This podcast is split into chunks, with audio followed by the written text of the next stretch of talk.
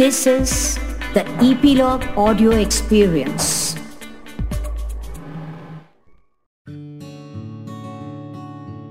नमस्ते दोस्तों। पिछली बार आप मेरे दोस्त से मिले थे। आज हम चलेंगे एक नए सफ़र पर। मध्य प्रदेश में स्थित ये किला ना सिर्फ़ इस प्रदेश का, बल्कि देश के भी सबसे बड़े पुराने किलों में से एक है। ये किला अपनी अद्भुत आर्किटेक्चर और अद्वितीय इतिहास के लिए जाना जाता है। इस पहाड़ी किले से आप पूरे शहर का एक विशाल और अनबिलीवेबल रूप देख सकते हैं। इसकी भव्य संरचना के कारण मुगल सम्राट बाबर ने इसे हिंद के किलों के बीच इसकी तुलना मोती से की थी। स्वागत है आप सबका ग्वालियर के किले में। लोक कथा की माने तो राजसी किले का निर्माण थर्ड सेंचुरी में राजा सूरज सेन पाल द्वारा किया गया था। उसी कथा के अनुसार किले का नाम ऋषि ग्वालियप्पा के सम्मान में रखा गया था, जिन्होंने राजा के रोग को ठीक करने में मदद की थी। ग्वालियर किले में समय समय पर कच्छवाहा पाल राजवंश ने एक बार क्षेत्र पर शासन किया था। इस राजवंश के 86 राजा ने लगभग एक हज़ार वर्षों तक शासन किया। पाल वंश की शुरुआत बुद्ध पाल से हुई थी और इस राजवंश के अंतिम राजा सूरजपाल थे। पाल वंश के बाद गुर्जर प्रतिहार वंश ने ग्वालियर किले पर अधिकार किया। प्रमल देव सलम देव विक्रम देव रतन देव शुभान देव और नरसिंह देव इस राजवंश के प्रसिद्ध शासक थे। 1022 सी तक इसकी प्रसिद्धि इतनी बढ़ गई थी कि मुगल और अफगानी राजा भी ग्वालियर पर राज करना चाहते थे। महमूद ऑफ़ गजनी ने किले को जीतने के लिए चार दिन लंबी घेराबंदी की, लेकिन वो आक्रमण असफल रहा। बाद में 1196 सी में दिल्ली के पहले टर्किश सुल्तान कुतुबुद्दीन ऐबक ने लंबे युद्ध के बाद किले पर कब्जा कर लिया और 1211 सी तक शासन किया। उनके बाद दिल्ली के अगले सुल्तान इल्तुतमिश ने किले पर राज किया। कुछ वर्ष बाद तोमर राजवंश का 1398 से 1518 तक किले पर शासन रहा। इस राजवंश के राजा विक्रमादित्य इब्राहिम लोडी से हार गए। इब्राहिम लोडी की मृत्यु के बाद शासन मुगल साम्राज्य के पास चला गया। इस प्रकार ग्वालियर किला मुगल सम्राट अकबर के शासन में आ गया। अकबर ने किले को पॉलिटिकल प्रिजनर्स का कारागार बना दिया। किले पर मुगल नियंत्रण के दौरान ग्वालियर किले के मान मंदिर ने अनेक एग्जीक्यूशंस देखे। उनमें शामिल है अकबर के चचेरे भाई कामरान और औरंगज़ेब के भाई मुराद और भतीजे सुलेमान और सिफर शिको। समय के साथ राणा जट वंश ने ग्वालियर किले पर कब्जा कर लिया। जाट्स ऑफ़ गोहाड़ ने 1740 और 1783 के बीच तीन अलग अलग मौकों पर किले पर राज किया। जाट वंश के महाराज भीम सिंह राणा ने 1740 से 1756 तक किले पर नियंत्रण किया। उसके बाद महाराज छत्र सिंह राणा ने 1761 से 1767 और 1780 से 1783 के दौरान दो बार किले पर शासन पाया। मराठा साम्राज्य के सबसे प्रसिद्ध सिंधिया वंश ने 1779 में ग्वालियर किले में एक चौकी तैनात की थी, जो ईस्ट इंडिया कंपनी ने ले ली। बाद में महाजी शिंदे के नेतृत्व में मराठाओं ने 1784 में किले को फिर से जीत लिया था। तब से किले के लिए लगातार युद्ध लड़े गए और 1808 से 1844 के दौरान सिंधिया और अंग्रेज़ों के बीच किले का शासन अरस परस होता रहा।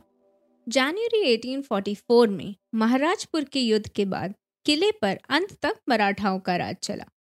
ग्वालियर किला भारत में हुए पहले इंडिपेंडेंस वॉर ऑफ़ 1857 का भी भाग बना।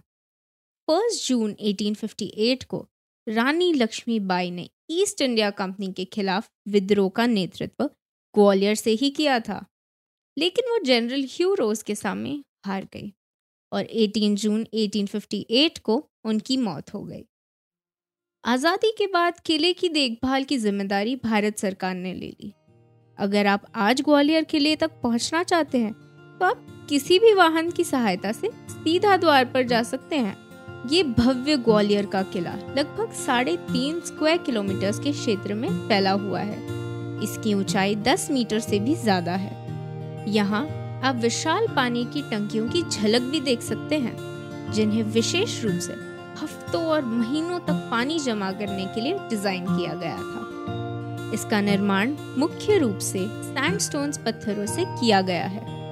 हालाँकि अंदर बने अनेक मंदिर और महल अलग अलग कल्चर्स का प्रदर्शन करते हैं, सबसे प्रसिद्ध वास्तुशिल्प रत्नों में से एक, जिसका आप आनंद उठा सकते हैं, वो है तेली का मंदिर।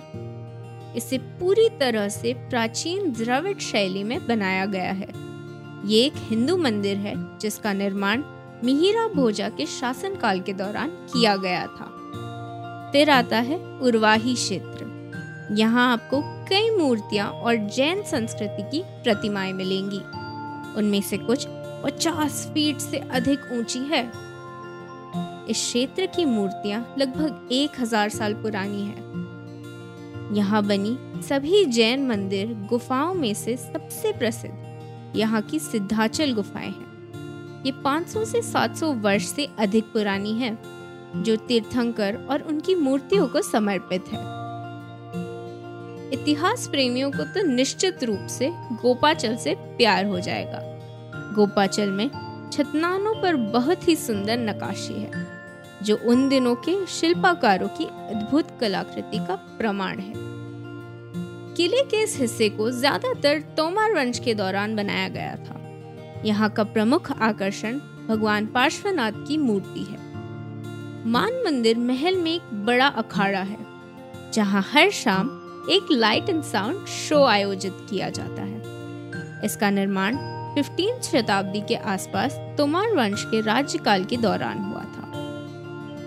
भीम सिंह राणा की छतरी, किले का सबसे नया भाग। इसका निर्माण 18 सेंचुरी में हुआ था। गुर्जरी महल जो अब एक म्यूज़ियम है, उसका निर्माण मान सिंह तोमर के शासनकाल के दौरान उनकी पत्नी मृग नयनी के लिए किया गया था। यहाँ कई कलाकृतियाँ, ग्रंथ और मूर्तियाँ पाई जा सकती हैं। किले में और भी बहुत सारी संरचनाएँ हैं। जैसे कि हाथी पुल, सास बहु टेंपल विक्रम महल, कर्ण महल, गरुड़ मॉन्यूमेंट और दाता बंदी चोर गुरुद्वारा। यही नहीं, ग्वालियर का किला इस देश के सबसे अभेदी किलों में से भी एक माना जाता है। इसलिए, यदि आप विभिन्न संस्कृतियों और उनके अतीत के गौरव के बारे में जानना चाहते हैं तो ग्वालियर की यात्रा ज़रूर करें। फिर मिलेंगे एक नए शहर में एक नई कहानी के साथ। अलविदा। अब बारी आती है हमारे ट्रिविया सेगमेंट की। और आज का हमारा सवाल है कि जैसे हमने बताया था, ग्वालियर का नाम एक वैद ग्वालियप्पा के नाम पर है।